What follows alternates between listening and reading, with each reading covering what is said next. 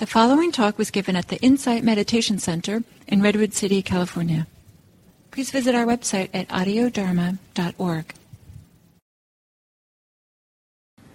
So, here we are, the second talk focusing on the Buddha's teachings, instructions on mindfulness practice.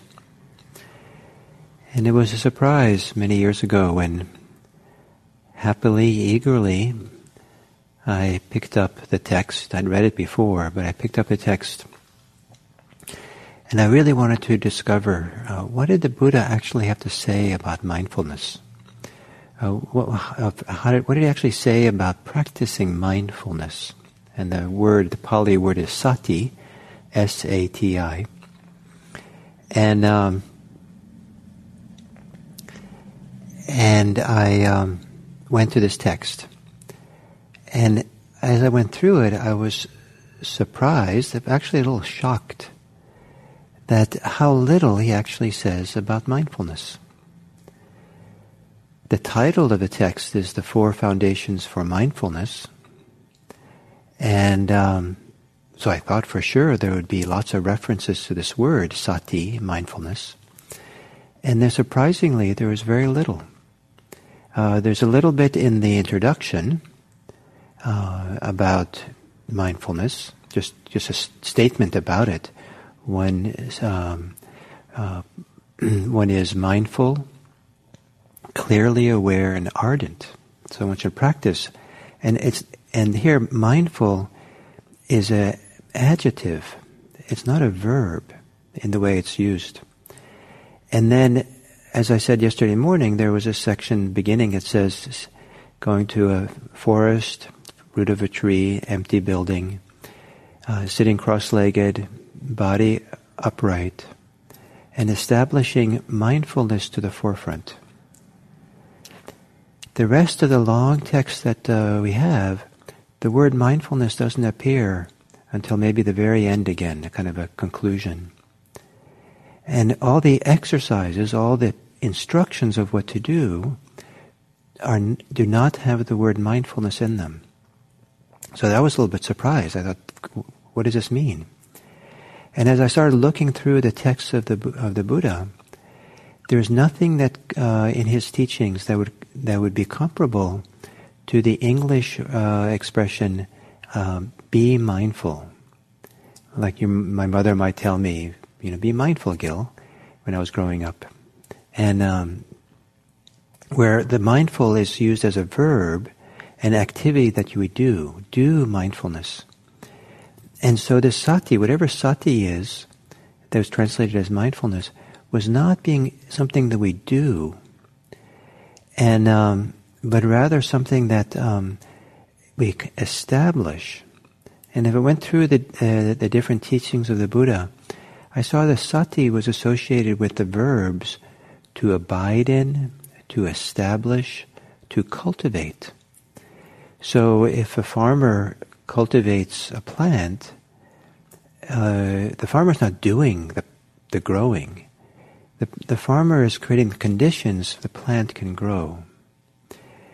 Um, if we abide in, dwell in something, I, I love the expression abiding because for me it's just kind of a peaceful way of just kind of you're just there and like at home in some place and um, it's where you're supposed to be, kind of. And to abide in sati, and mindfulness, uh, is kind of to rest in it. And um, I once uh, made a, made uh, used a photograph or a slide of a big whale floating kind of peacefully in the ocean, an underwater photograph of this big whale, as abiding in, this abiding in sati and awareness. And um, and so uh, uh, so the sati is not associated with an activity of doing. It's more like a state of being aware. So, what, what, what, so what, how am I supposed to do it? What's the activity? So then, if you go look at this text that we're going to study over these next weeks, um, the actual activities, the practices that we do, are not practices uh, maybe could be called, maybe it could be called mindfulness practices, uh, in the sense that they are there to cultivate, to establish, to grow uh, mindfulness, so we can abide in it. And um, and so uh, the instructions, the verbs of things that we're doing, are the first thing that's talked about is to know. Uh, to know that one is breathing. To know one is breathing long when one is breathing a long breath, short when it's a short breath. And um, and then there's uh, later on there's instructions to uh, clearly recognize what's happening. So it's a little bit a higher, uh, more uh, order of, of mentality, mental activity to recognize something. And I'll talk more about that later. The text also talks about observing. And then it talks about something that uh, has the word sati in it, but it's a compound called patissati. And this is um, lucid awareness.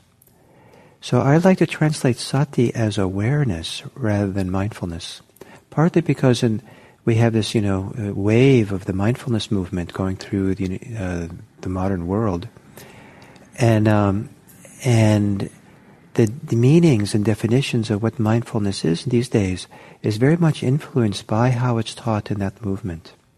Nothing wrong with how it's taught, but um, they use the word mindfulness differently than how the Buddha uses it.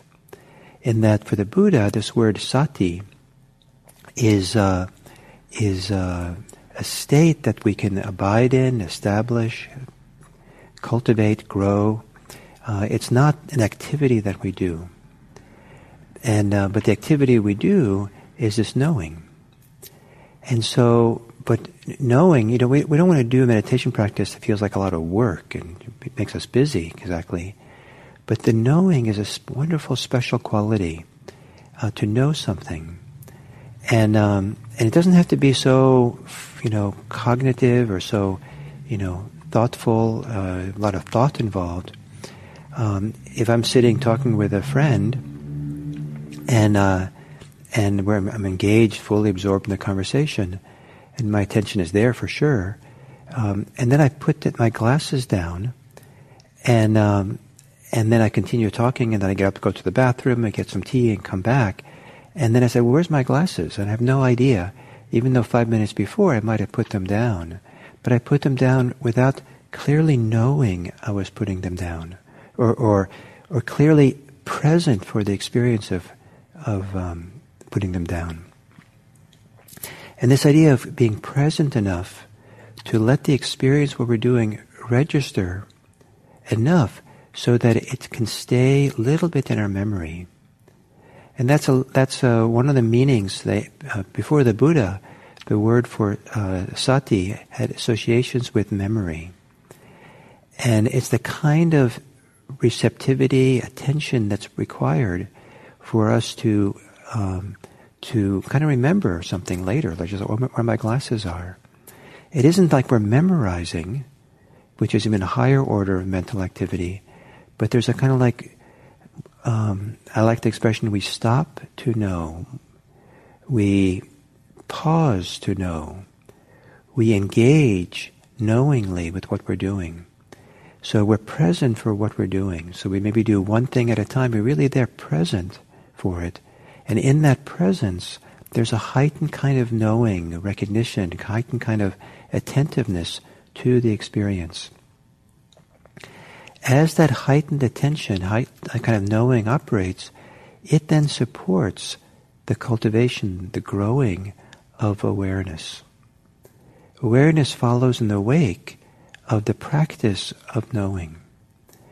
And it's meant to be a peaceful practice, so it begins with just knowing the breathing. And um, it's such a powerful practice to uh, mindfulness of breathing. It's not uh, suitable for everyone, so it's fine to do other things. But um, it's a wonderful thing to acquire the ability to f- get focused, centered on the breathing, concentrate on the breathing, to learn to gather the mind together so that when we're with experience of breathing, we're not scattered and distracted.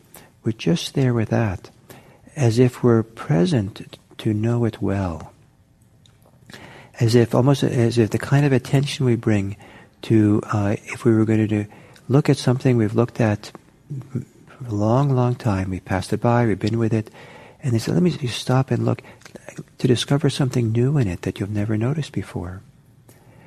And um, not straining to, to know or discover, but just a relaxed kind of uh, glancing at it, looking at it, uh, roaming around the, the thing. Oh, look at that! I never noticed that before about it. Um, and um, and so it requires a kind of knowing that uh, registers something deep, more deeply. So we could, in a sense, then remember it. I'm spending a lot of time now with my mother, who has kind of advanced dementia, and uh, we can have wonderful exchanges back and forth and very clear um, uh, in the moment. But her memory lasts probably 30 seconds. And uh, so I'll say something, and she'll come back with a wonderful reply, and um, and then I could ask, you know, ten seconds later, I could ask the same question, and and uh, she would come back with the same or different reply. She doesn't remember I, I said it, and um, so for her, nothing sticks. Uh, there's a clarity to her, but uh, the attention, something about the attentiveness, is not all there that it kind of reg- has a place to register or stay or stick. I don't really understand how dementia works so well, but uh, whether I'm accurate exactly with this is not so important. It's trying to, what I'm trying to convey to you that uh, this idea of of um, the specialness of knowing that uh, to attend to so that we know it's something in a deeper way and uh, uh, but without it being uh, heavily cognitive or investigatory or questioning or thought-filled kind of exploration. Just very simple. So that as we know the breathing and get it kind of more and more centered and present for the, just the breathing, we know it more and more, clearer and clearer. But uh, the mind also gets quieter and more peaceful, calmer. The difference between concentration practice and mindfulness practice is that in concentration practice, we're getting absorbed in the breathing. In mindfulness practice, by its, when just do concentration, in mindfulness practice, um, if we're getting absorbed, if we're getting absorbed in the knowing and the clarity of awareness that takes in the experience. And so we're more available in mindfulness to register the details, the fullness, the richness of an experience, um, how it changes over time, then we are often, if we just do concentration practice, where uh, we're just trying to hold the mind still in a certain kind of way, rather than letting the experience become richer in the knowing mind. So sati is awareness, and tomorrow I'll talk a little bit about how these exercises of knowing and recognition and observation leads to um, a heightened awareness. And this uh, path, this journey to heightened awareness, is the is the trajectory, is the journey of Satipatthana, of the foundations for awareness. And um, in the meantime, um, maybe you'll explore the nature of your awareness, of your attention, of your knowing, all these fac- faculties of attentiveness that we have. And for today, especially notice the, your faculty of knowing, to uh, the simplest knowing, the kind of knowing that if you really let it register something, you would remember where you put your glasses, where you put your keys. Just that simple. So, um, so thank you and I look forward to tomorrow. And tomorrow, when you greet, if some of those of you who are connected to the chat and would like to uh, do the good mornings or the greetings, I would love to see greetings in your native language. And, and uh, so many of you, native English is your native language, but um, but uh, all the different places in the world, it's be lovely to have kind of a gathering of the globe and through the languages. So, thank you.